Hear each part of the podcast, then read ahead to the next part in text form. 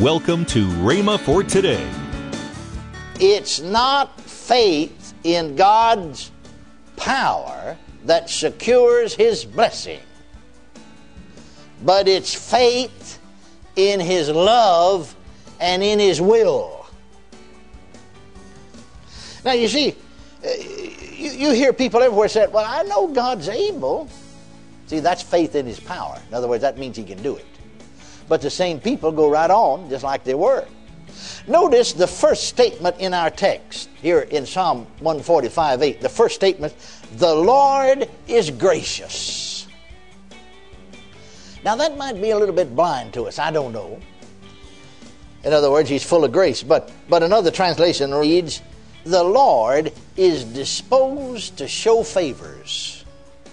That means He wants to. Hallelujah. Welcome to Rhema for Today. Kenneth E. Hagin continues his teaching on God's healing mercy. Find out more next on Rhema for Today Radio. Also, later in today's program, I'll tell you about this month's special radio offer. Right now, let's join Kenneth E. Hagin for today's message. People will sometimes magnify the sovereignty of God. Thank God He is a sovereign being. But they say, well, now God's sovereign, God's great, God can do anything He wants to do. If He wants to do it, He'll do it. Well, now that sounds good, it sounds very religious, but right on the other hand, when you get into the Bible, you see statements like this, even Jesus, and like I said, Jesus is God, manifested in the flesh. He said, behold, I stand at the door and knock.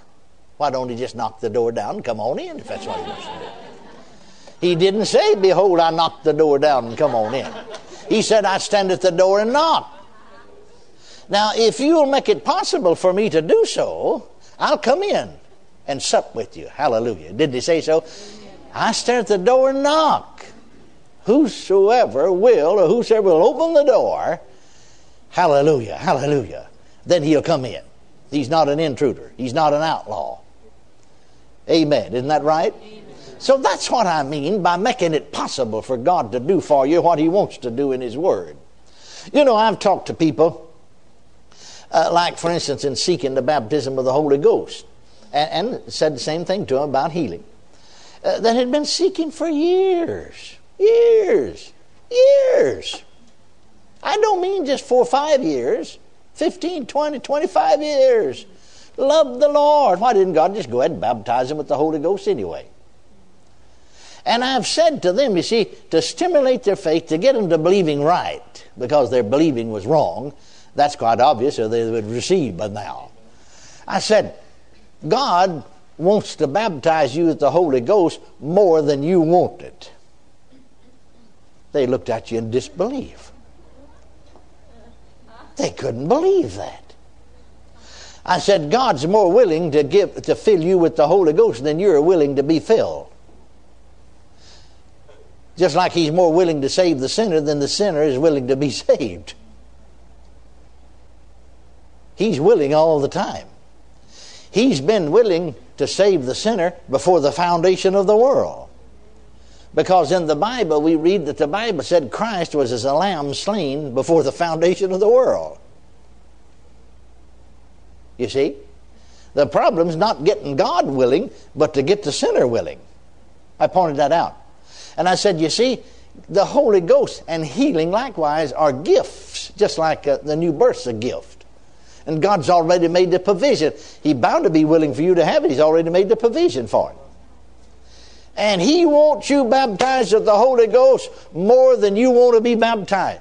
He yearns to baptize you with the Holy Ghost. He yearns to heal you more than you desire to be healed. Now, I've had this happen. Those very same people that had been seeking the baptism of the Holy Ghost for a year, twenty-five years, thirty years, as I talked to them, as they began to see the willingness of God, the mercy of God, and that that's exactly what He wants to do. Without any further seeking, while I'm still talking, I've had them just lift their hand and start talking in tongues instantly.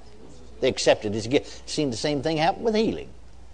When you could get them into the position that their minds and their hearts, you see, was filled with the knowledge of God, and realize that He wants me well more than I want to be well.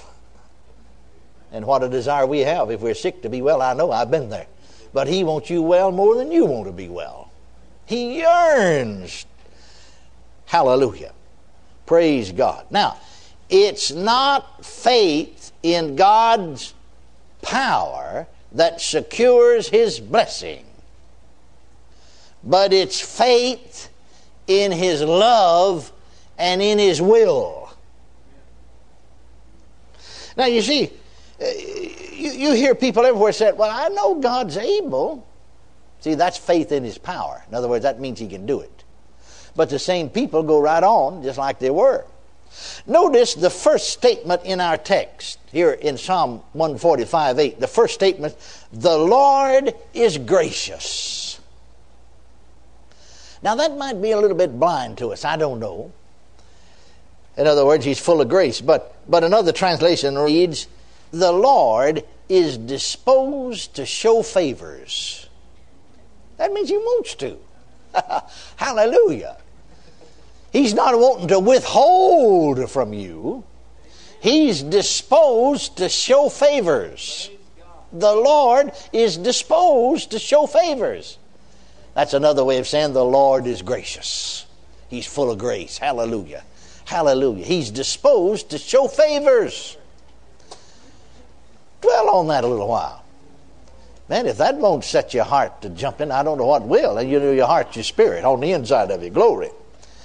Now, you see, this glorious fact that shines with such a brilliancy all through the Scriptures has, as Brother Bosworth said, been so eclipsed by modern theology that we hear everywhere the Lord is able instead of hearing the Lord is gracious or the Lord is willing.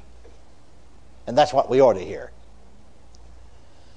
Hundreds, Brother Bosworth said, I'm quoting him now, he said hundreds needing healing have come or written to us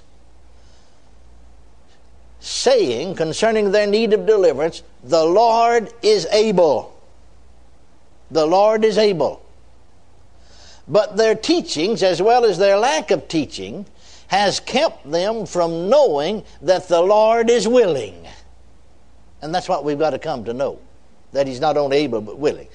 Brother Bosworth went on to say, how much faith does it take to say the Lord is able? None. None. Are you listening? How much faith, Brother Bosworth said, does it take to say the Lord is able? Now, I like this statement that he made. He said, the devil knows God's able, and he knows, the devil knows that he's willing. But he's kept the people from knowing the latter fact.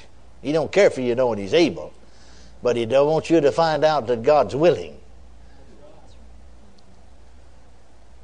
Hallelujah. Now, Brother Bosworth went on to say, Satan is willing we shall magnify the Lord's power because he knows that's not enough sufficient basis for faith. But he knows the Lord's compassion and willingness is a sufficient basis for faith. Let's magnify his compassion. Let's magnify his willingness. Now, Brother Bosworth went on to say, before praying for the healing of people, we have to wait to teach them the Word of God until they can say, the Lord is gracious or willing, instead of saying, the Lord is able.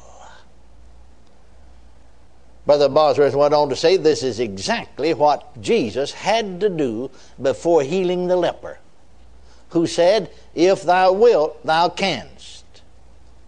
He showed his willingness so that the man could really expect healing. Well, now, you know, if you've been in these classes, of course, many folks haven't been here, but some of you have, that again and again we've we have presented many, many, many scriptural proofs of the Lord's present willingness to heal. But even when we advance from saying he's able to saying he is willing, this is not enough. The word willing, as Brother Bosworth put it, is too tame to fully express God's merciful attitude toward us. Now let's look at some scriptures concerning God's merciful attitude toward us. And of course, his merciful attitude toward us reveals his willingness toward us. Look at Micah, the seventh chapter, eighteenth verse. It says, "He delighteth in mercy." Now, I want you to hold in mind that mercy does not just have to do with forgiveness of sin. It has to do with healing. You could read that like this. He delighteth in the mercy of forgiveness. He delighteth in the mercy of healing. Remember the one hundred third Psalm? Third verse, you know, remember it said, "Bless the Lord, O my soul, and all's within me. Bless his holy name. Bless the Lord, O my soul. Forget not all of his benefits." His benefits. Remember, the text said here, the Lord is gracious, the Lord is willing, is disposed to bestow his favors. Well, his favors would be his benefits, wouldn't it? The Lord is disposed to bestow his favors. So the psalmist is saying, "Bless the Lord, O my soul, forget not all of his favors," or benefits. What are they? Well, here's two of them. "Who forgiveth all thine iniquities, who healeth all thy diseases." Hallelujah. Isn't that what he said? one hundred third Psalm, third verse. You're listening to Rhema for Today with Ken and Lynette Hagin. You can find more resources that will change your life, so visit us today at rhema dot org. That's R H E M A dot O R G. Right now, I want to tell you about this month's special offer. First, the six C D series by Kenneth E. Hagin, God's Healing Mercy, and Ken Hagin's three C D series, Thanksgiving, A Continuous Flow. And there's one more special C D in this offer titled The Lord Our Peace by Lynette Hagin. All ten C Ds together are only thirty-five dollars. That's a fifty percent savings. Call toll-free one eight eight eight, faith nine nine. Again, call toll-free one eight eight eight, faith nine nine. You can also order online at rhema dot org. That's R H E M A dot O R G, rhema dot org. Or if you prefer to write to Kenneth Hagin Ministries, our address is P O. Box five oh one two six, Tulsa, Oklahoma, seven four one five zero. We always love to hear from our listeners, so write in or email us today and become a part of Rhema for Today. Now, let's join Ken and Lynette Hagin. And then another great event is taking place on Wednesday, November twenty-third. Wow, this year is passing by so fast. Thanksgiving Eve on yes. the Rhema campus at six p.m. before mm-hmm. our seven o'clock service. Yes. Between six and about six thirty, mm-hmm. we throw the switch and turn about two million or a little over two million oh. Christmas lights on. So if you're anywhere in the area, start planning right now to be here on That's right. Wednesday evening, uh, uh, November twenty-third, right here. It's going to and be I great. I think, I'm not for sure, but I think they're all L E Ds this year, uh, or almost all they're L E Ds. They're almost all L E Ds. Yes, we, so it's I, we, we're beautiful. Pretty, we're pretty close. So. That's right. And over there in the park, they got oh, all those gorgeous. Set to the music, and yes. it is gorgeous, gorgeous, gorgeous, gorgeous. Tomorrow, more from Kenneth E. Hagin on God's Healing Mercy. If you'd like, you can visit our online bookstore at rhema dot org for other life-changing resources. Thanks for listening. That's next time on Rhema for Today with Ken and Lynette Hagin.